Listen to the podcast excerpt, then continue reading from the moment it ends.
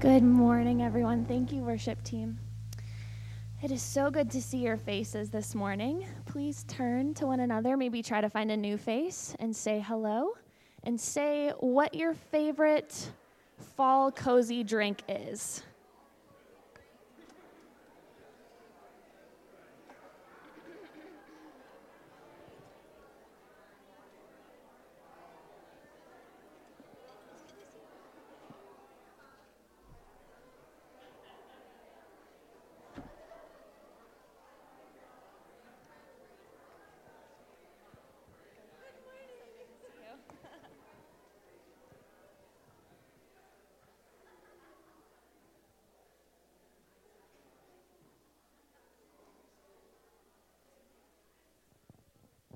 You guys are really good at greeting each other. Good job.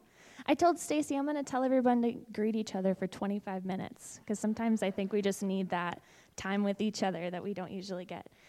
So we want to greet those who are also joining online this morning and remind those of you who are with us to fill out the yellow sheets with any new contact information that you guys have, um, or if you're a new attendee. And they can be placed in the collection box at the back of the sanctuary or returned to the welcome desk in the lobby.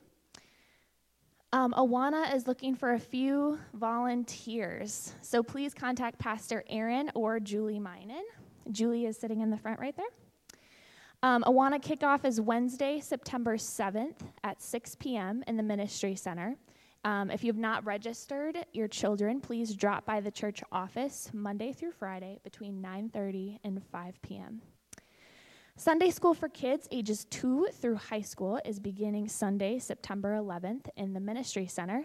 And also, next Sunday is the Ministry Fair. So, for those of you who are looking to get connected to a small group, um, let's see, a small group, or just look at the different ministries that we have available here at Maranatha, that will be next Sunday. Um, and that is going to be in between services and also after second service. So check it out. Check out our ministries that we have here at Maranatha. Um, Pastor Cody is facilitating a Bible study on Wednesday nights starting September 7th at 6.05. What an interesting time to start. 6.05 in the fellowship hall. Um, and it's called Learning to Study the Bible. Um, this runs the same time as Awana. So any parents who are wishing to join can do so. Everybody is welcome. Today, we're also celebrating the men and women's ministry events that recently took place. Um, men's campout uh, on the Chippewa River at the Freisingers on Friday and Saturday, um, August 19th through 20th, was a great night sharing and fellowship with sharing and fellowship. Men, please don't miss out on an opportunity to be with the men at one of these refreshing events. Also, Women's Braveheart group spent the evening of Tuesday, August 16th, kayaking in one of the local lakes. The weather was perfect. And yeah, so check out those events. That's also something that will probably be shared next Sunday um, at the ministry fair to get connected to those things. Um, that is all I have. Wow, that felt like a lot. But if you have any questions, you can see me after and I can refresh your memory. But please, if anything, next Sunday, come to the ministry fair and try to find ways that you can get connected here at Maranatha. I'm going to take my many notes with me now. well, thank you, Lindsay. Um, much like last week, uh, Pastor Tony and Cody decided to leave. So uh, here I am. Um, I'm thankful to, to Pastor Cody um, for asking me to uh, share from the Word this morning. Uh, it is one of my favorite things to do is to uh, be in the Word of God um, with the people of God in a time of sweet fellowship um, together. Uh, before we jump into our text, we're going to be uh, back in the book of, of Mark this morning. We, we kind of took a break uh, learning about some other things, so uh, y- you can turn there if you want. We're going to be in Mark chapter 8. But before uh, that, I would like to share with you uh, just a brief story I th- about a hero of the faith. I think uh, as Christians in uh, the time in which we live, I think um, we have done a poor job, myself included, in remembering uh, heroes of the faith, not necessarily from Scripture, but from the church and uh, more recent history. uh, of the church. Uh, we, we, might know certain names like John Calvin or Justin Martyr or Martin Luther, but we may not know other names of great men and women of the faith. And I think it's important that we uh, often take time to remember them um, and the work that they did for the kingdom. Uh, today, I'd like to sh- uh, share a story with you about a man named uh, Horatio Spafford, a great man of the faith. Some of you might recognize that name. Um, Horatio Spafford, uh, after the Civil War, uh, became an entrepreneur and uh, was a very, very successful businessman. He quickly grew into one of the most successful businessmen in Chicago. Chicago um, kind of made a big boom after the Civil War. Many people moved there, and the industry was growing along the lakeshore there uh, on Lake Michigan. And uh, Horatio Spafford was a big part of bringing business to Chicago. He was also one of the uh, biggest financiers for uh, D.L. Moody's trips around the world, the, the great evangelist, Dwight L. Moody. He was a good, good friend of Moody and often would uh, donate land, resources, time, whatever it was. And in fact, Horatio Spafford is one of the reasons we have something called the YMCA today. Uh, he was instrumental in starting that up uh, with, with finances and land, giving it to Moody to start that in Chicago. And even though uh, it seems like Horatio Spafford, Horatio Spafford uh, was, a, was a, he was very successful and uh, independent businessman, there was much tragedy in his life. Um, he had uh, five children and uh, he four, girls and one son. And uh, one winter, his son became sick and uh, contracted pneumonia and quickly deteriorated and passed away. Several years after that, although this the beginning part is just a legend of Mrs. O'Leary's cow kicking over the lantern to start the Great Chicago Fire, uh, Horatio lost just about all of his buildings along the lakeshore of Lake Michigan. And although he was a successful businessman, I don't know uh, how it is now trying to prove that you own something, but imagine doing that in about 1880. Uh, you basically just have a paper trail of, of deeds and titles and things. And uh, he lost just about uh, everything along the lakeshore. Thankfully, he still had all, all of his deeds. He was, he was a good businessman. He had all of the deeds and titles and that. And uh, after this tragedy, um, he, he, realized his family had been through a lot, so he decided to join Moody uh, touring Europe. He was going to meet uh, Moody in London and go around Europe with the great evangelist, uh, touring, seeing the sights, and hearing the word preached. Uh, but the night before uh, they were meant to leave for this trip, he got a knock on his door from someone from the city saying, Hey, there's going to be a meeting in two days, and uh, the biz- this, is, this is for the businessman that owned uh, any property that was lost during the Great Chicago Fire, and basically told him if you're not there, there is no guarantee that you will be able to keep your land, even if you have proof that you own it.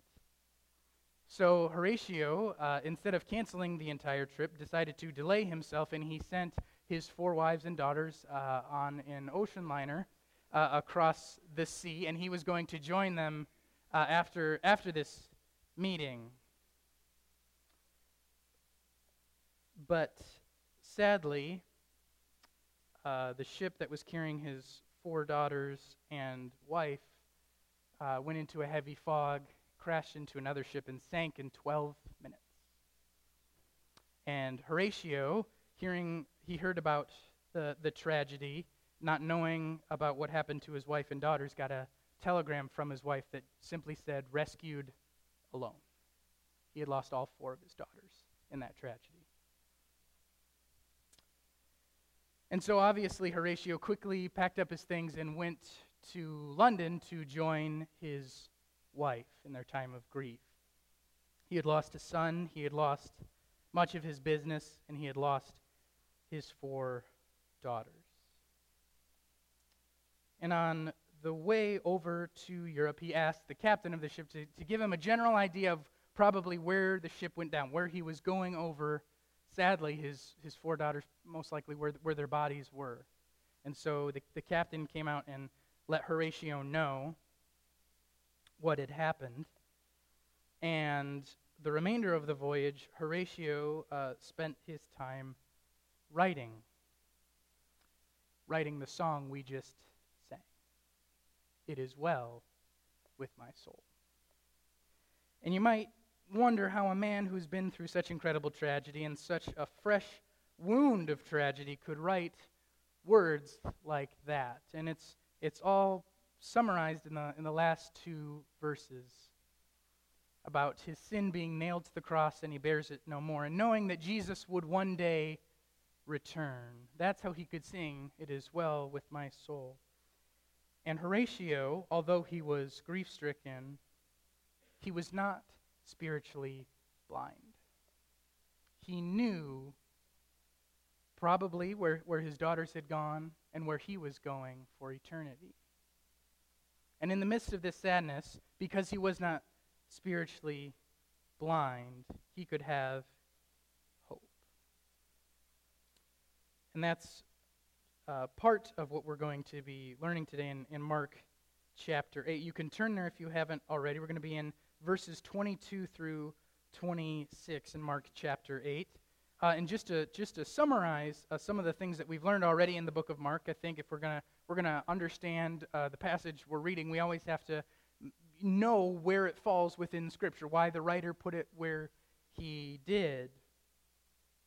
So, just to give a, a brief summary of Mark, we have we have Jesus being baptized by John. That kind of opens uh, opens the book, and then Jesus goes. Uh, just Mark just gives a very short summary that Jesus went into the wilderness and he doesn't really give an account of, of what happened in the wilderness. We know that from the other Gospels. And then Jesus comes back and begins preaching and healing. It's kind of the, the kickoff of his ministry was being baptized by John, and now he's preaching and healing in, in the first parts of Mark there. Then he begins to call his disciples. He calls Levi or, or Matthew, and he begins to call the other di- disciples to follow him. And he's, he's uh, kind of picking, picking his team for the next three years. Then next, uh, he deals with a lot of Sabbath stuff with the Pharisees and the Sadducees. And uh, he, he uses the Sabbath as an object lesson for the Pharisees who have become so uh, uh, entangled with the Levitical law that they forgot the first two rules of the law to love the Lord your God with all your heart, soul, mind, and strength, and to love your neighbor as yourself. Next, uh, there's, there's some teaching of, of parables, and then the great story of Jesus calming the storm, one of my favorite stories in the Bible.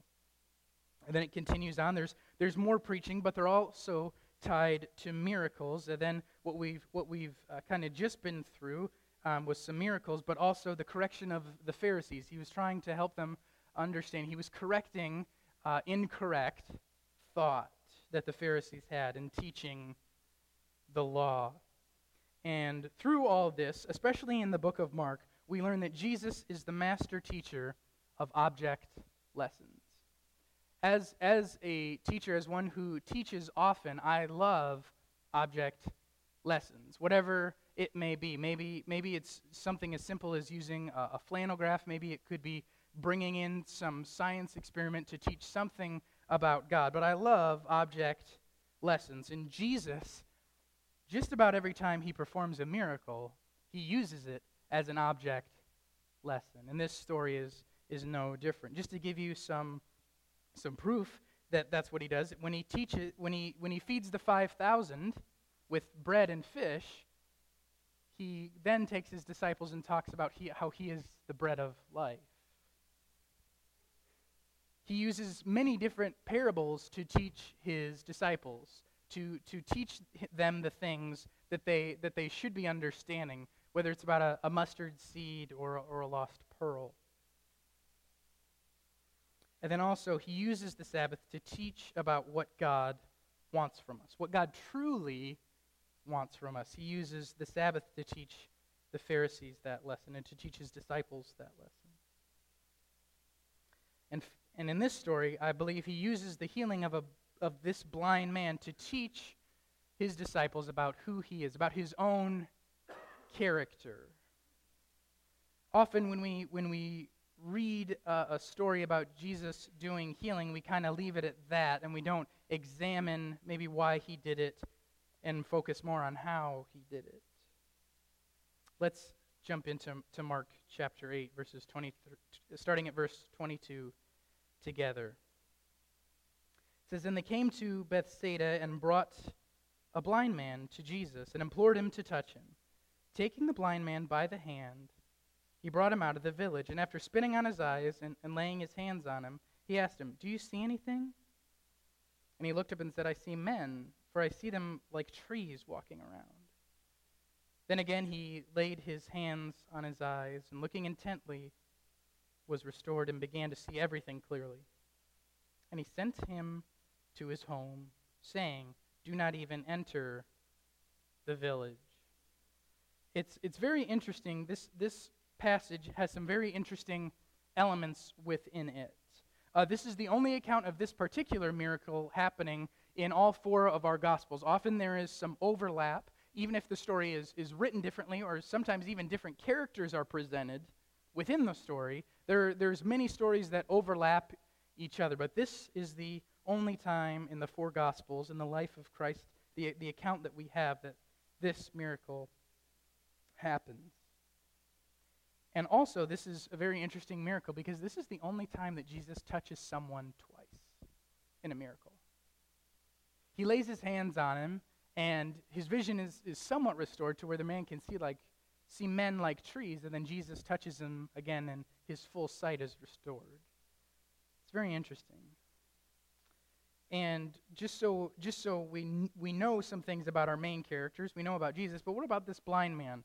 So uh, disability in this time was viewed as, as uh, someone must have sinned.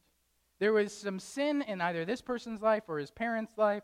Something happened to cause this. He was, and, and in other words, he was cursed. Remember, if, if we know our Bibles, we know in John chapter 9, the disciples come to Jesus and, like, who, who sinned? Was it this man or his parents?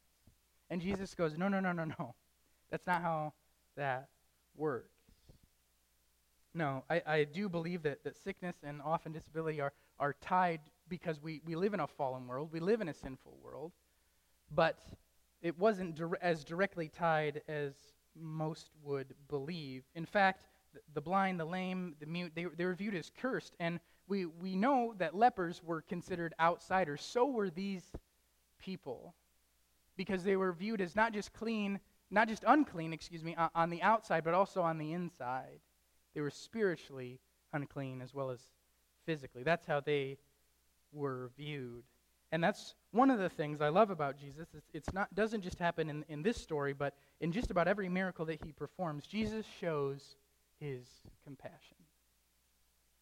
Jesus shows his compassion. In the first two verses really show that. It says, And they came to Bethsaida, and they brought a man, a blind man, to Jesus and implored him to touch him. Taking the blind man by the hand, he brought him out of the village, and after spitting on his eyes and laying his hands on him, he asked them, Do you see anything? Jesus shows his great compassion to someone who was considered untouchable. And to to understand this, uh, I'm going to I'm gonna hearken you back to maybe if, if you're older and, and married, or if you've ever been on a date, one of the most intimate things you can do to show that you love someone when you're, you know, you're kind of dating, you're 18, you're all excited, you hold hands, right? It's, it, that holding hands is kind of like a, a proclamation, like, hey, we're together, we love each other. And it's, it's new, it's exciting but it's also it's a, it's a, it's a sign of intimacy. You don't just hold hands with everybody. If, could you imagine if I if, if, if we went into we went to go see a movie and you know you're, you're sitting next to the guy and you know that he's got his popcorn bucket on the thing and I just reach my hand in there with his hand. That'd be kind of weird, wouldn't it? But if I do that with some if I were to do that with my wife, she would probably think it's very sweet. Maybe, I don't know. But Jesus shows his compassion by simply showing the value of a person, showing that this, this person is a person before his disease. His disease or his disability does not define him. And he touches the man, something you were not supposed to do. And Jesus does this all throughout Scripture with his miracles, especially in the book of Mark. If you were to go, go back to uh, chapter 1, in verse 30 and 31, it says, Now Simon's mother in law was lying sick with a fever, and immediately they spoke to Jesus about her. And he came to her, raised her up, taking her by the hand, and the fever left her. Or if you were to go to uh, chapter 5, verses 40 through 43, it says, And they began laughing at him. But putting them all out, he took along the, the child's father and mother and his own companions and entered the room where the child was. Taking the child by the hand, he said to her, Girl, I say to you, get up. And immediately the girl got up and began to walk. Or if you go to chapter 6, verse 56, Mark gives a kind of a, a broader uh, description of an account of healing. It says, Wherever he entered villages or cities or countryside, they were laying sick and in the marketplaces. They had been put out so Jesus might touch them. And imploring him that they just might they might just touch the fringe of his cloak. And as many as touched it were being healed. The compassion Jesus shows in his in a very physical way also translate to spiritual truth as well. This man was considered excuse me, untouchable because of his condition. Untouchable. Filthy, gross, nasty, grimy. And then comes our perfect, spotless lamb. And he touches him. Just to, just to help you think through this, I'm going to speak to the men here for a minute uh, and, and some of the wives when you're working outside, as we all do, you know, maybe you were mowing the lawn or like sealing the driveway, something like that, you get kind of dirty. And I don't know about you, but I have the uncanny, uncanny ability that when I am dirty, I and then I come into the house, for some reason, I touch something that my wife has just cleaned. Does this happen to anybody else? Maybe, maybe, and, and maybe it's, you know, leaving grass clippings, you know, there's a little trail on the kitchen floor she just wiped, or something like that. The unclean touches the clean. And that's what Jesus does, not just for this man, but for you and for me, with his great compassion. Jesus not only uh, shows his compassion in, in this story, but we also find out that Jesus carries clout. He carries some clout. He carries some power. He carries influence in the healing. He, he, he spits on his eyes and lays hands on him. And then it says in verse 24, and, look, and he looked up and said, I, I see men, for, for I see them like trees walking around. And again he laid his hands on his eyes, and he looked intently and was restored, and he began to see everything. Although this is the only mention of this story in the gospel, it is very, very interesting. Within Scripture, we, we, we hear about quite a few blind men being healed, uh, especially in, in the gospels. And it's interesting. Every time, uh, this, is, this, is, this is a unique situation for a disability because every time a blind person is healed, Jesus is the one who heals them in Scripture. And even if you think about it, you think of, uh, uh, I was talking with someone about this once, and they're like, well, what about Saul on the road to Damascus? You know, Jesus struck him blind, but Ananias healed him. Who sent Ananias? Do you remember? He had a vision of Jesus.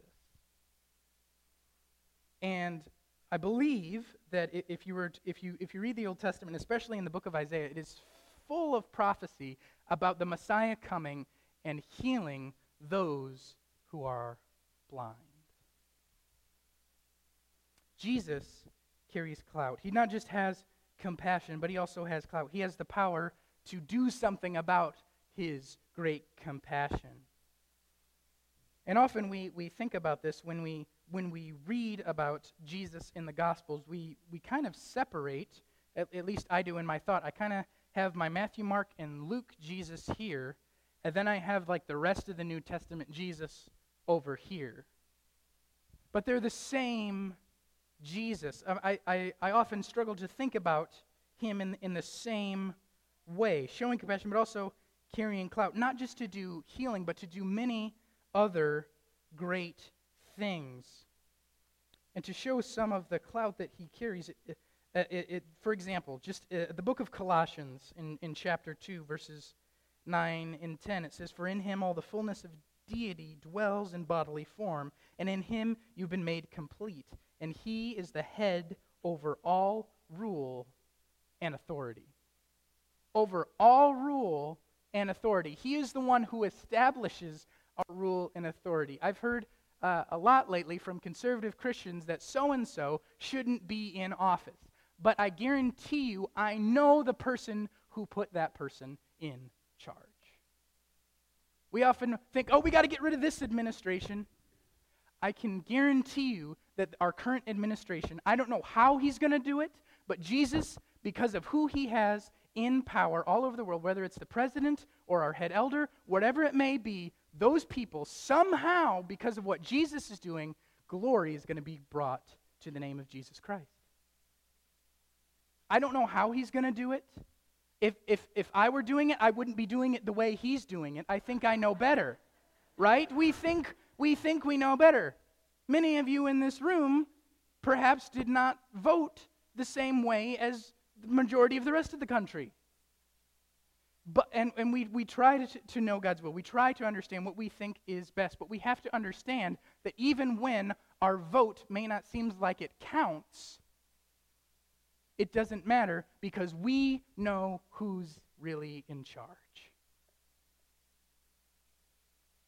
He is the King of kings.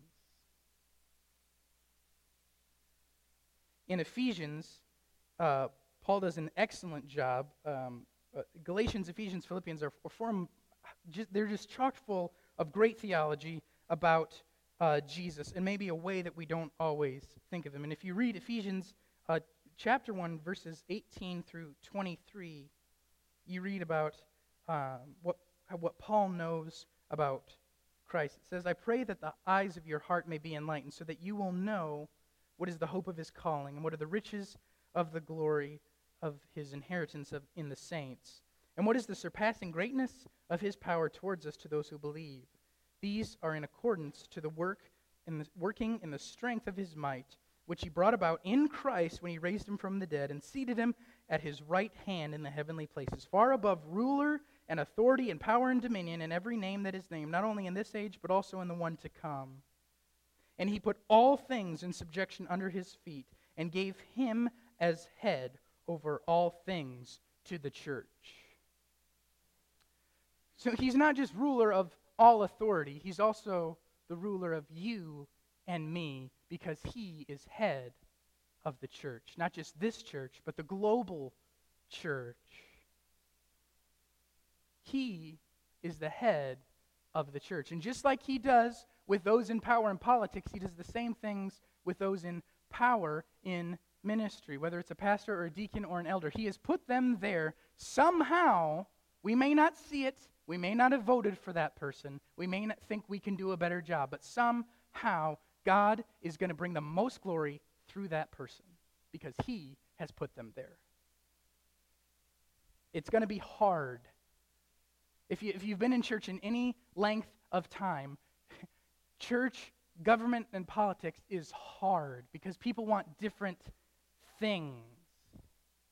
But the thing that unites us in the, in the conversations, especially this past year we've had uh, uh on the elder board, is that first and foremost, we love God then we love other people.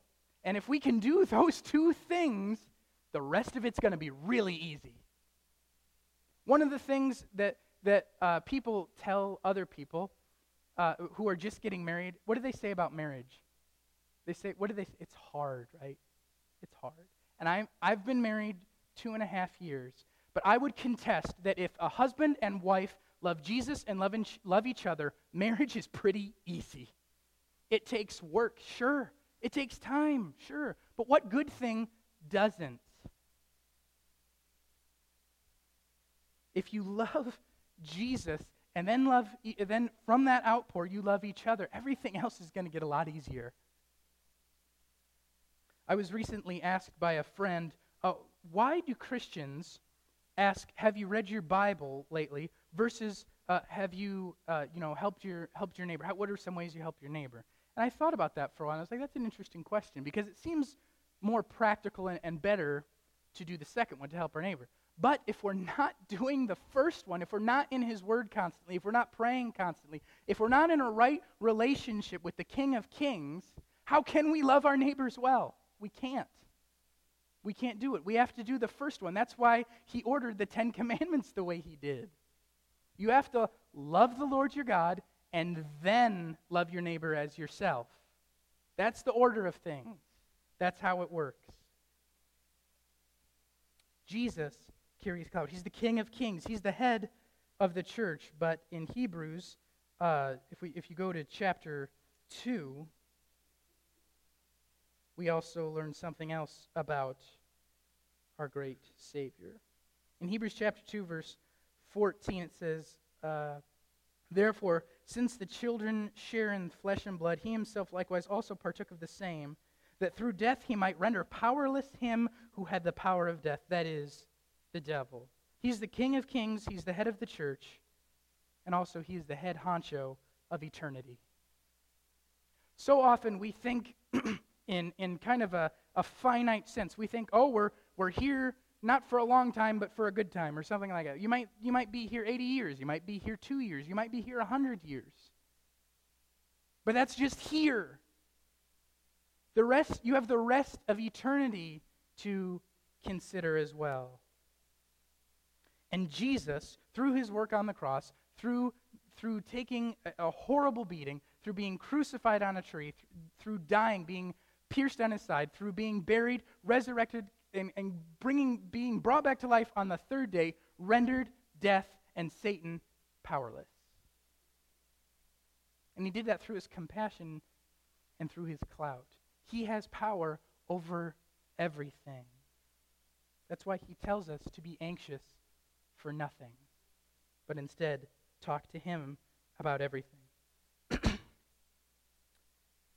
Lastly, um, something I don't think we often think about uh, is that is the timing of Jesus healing. Jesus healing always has the perfect climax. It always does. Whether it's physical or spiritual, it always has the perfect climax. It always has the perfect timing. We, as, as, as consumers, we love perfect timing, right? Maybe it's you, you pull the cookies out of the oven at the perfect time. But one of the things we love is a great uh, climactic scene, right? Luke, I am your father. We love that, right? We eat it up. We love that. Or maybe, uh, maybe if you're into the arts, you love when the guy with the half a mask is the creepy guy who hangs out in the theater. He's lived there forever, and he's singing for his love for this woman that he's been stalking. That's, that, that's the Phantom of the Opera, by the way. or in sports, we love climax, right? We live for it. We want the game to come down to the wire, right? We love climax. And, and if you don't understand what perfect timing and climax is, I have a short video to show you what perfect a perfect climax looks like. Stacy, if we could play that video, please.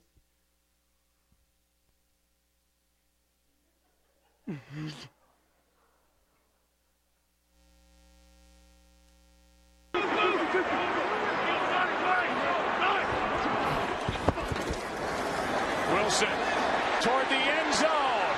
It is caught! Seattle's going to the Super Bowl. Jermaine Kearse. That is perfect timing. right? We love it though. Does anyone, by the way, does anyone remember that? I was going to do the field goal kick from last year from the 49ers, but I figured that was too fresh and too much salt in the wound. We love perfect timing. We love it. We love seeing how God is going to heal. And, and it's so amazing, time after time, when God heals, whether it's, whether it's spiritually or physically, we love hearing those stories. So we're going to do something a little bit different this morning than what we would normally do. Uh, we're actually going to take the next 10 minutes, and I want you to get into groups of about seven people whom you don't know maybe super well. You're going to share your testimony. You're going to take one minute. We're going to take about 10 minutes. So everybody stand up. stand up and we're going to move, move around and get into groups. I hope you got to know uh, maybe some faces that you have talked to a little bit, but uh, maybe not know very, very well. Um, I hope you drew from that that God's timing is amazing, isn't it? Many stories, hopefully, that you shared were some, some examples of God's perfect timing of spiritual healing. Sometimes it's hard, sometimes it's through the death of a loved one, sometimes you hit rock bottom, sometimes a tragedy occurs, but God has brought us back to Him in His perfect timing.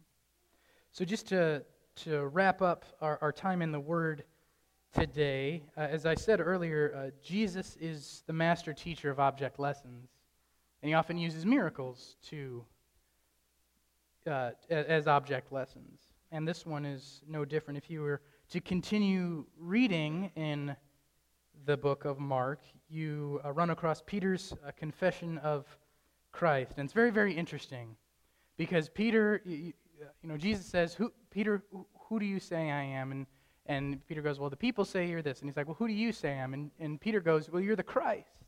And then Jesus explains to Peter what's, because he is the Christ, what's going to happen to him. And then Peter rebukes Jesus, which looking back we can say is hilarious. But we do it all the time. Peter wanted Jesus, but he didn't want Jesus' plan. So often we want Jesus, but we don't want his plan. For Peter, it didn't make sense that Jesus would have to die to save. And often for us, it doesn't make sense how we have to die to ourselves to be saved and to do great things for the kingdom. If you read what Jesus says, says, If anyone wishes to come after me, he must deny himself and take up his cross and follow me. You have to deny yourself. It doesn't sound like a fun plan. It doesn't sound necessarily like a good time. But Jesus' perfect plan that's, that's been going on since before the foundations of the world were made, it's a perfect plan so that we might be saved and spend eternity with the one who made us. So I urge you today don't just want Jesus, but want his plan for your life. I can tell you right now that about two, two and a half, about three years ago, I was entering my, my last year at Moody, and my roommate was a Packers fan. And uh, after a couple months of watching football games, I realized, like, I really don't want to move to Wisconsin. Seriously. Not just because of him, but I was like, I don't, I don't want to move away from my hometown. I don't want to move away from Traverse City. I don't want to move away from my family. But that was, that's what God's plan was. And even through, through uh, the, the pandemic and many other things, it has been evident to myself and to, to my wife and, and even to our extended family that this is where we are meant to be. This is God's plan for our life. We don't know how long this is going to be for. We don't know if we're going to live here forever or just another year or two. We plan on sticking around, but it's not up to us. We love being here more than we ever thought we would. And we're very thankful, not, not just to God, but to God's people for being very welcoming to us and helping us know that this was, in fact, God's plan. So I urge you today want not only Jesus, but his plan for your life. Maybe that means switching jobs. Maybe that means moving. Maybe that means being single your entire life. Maybe that means uh, serving in children's ministry. Maybe that means working with youth. Maybe it means serving donuts. Maybe it means holding down the same job that you really don't like that much for 60 years. Whatever it may be, seek His plan. It's the best plan there is. Let's pray. Father God, thank you for this day. Thank you for your word and the life that it brings to us. Thank you for your constant teaching throughout the word, whether it's with miracles or parables correction of the Pharisees, correction of us, or even in this passage, just, just what seems like a simple miracle that you perform, but it, it's so much more than that because of who you are. Thank you for your great compassion towards us. Thank you that all that is required of us to be saved is to be touched by you. Thank you that you have the power not only to save us just from our sins, but, but for eternity. Save us from death, that we no longer need to fear it. And thank you for your perfect timing, whether that's in our salvation or our call to glory or the healing of a loved one. Thank you for all of these things. In your name we pray.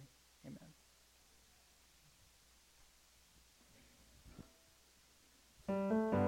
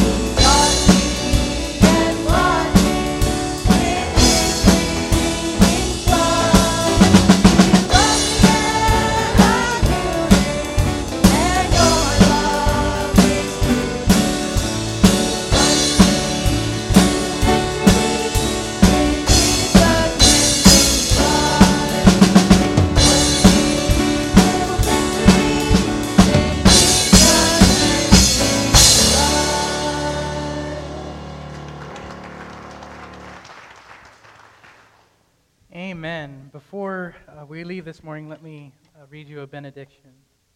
The Lord bless you and keep you. The Lord make his face shine upon you and be gracious to you. The Lord lift up his countenance on you and give you peace. Have a great holiday weekend. See you next week.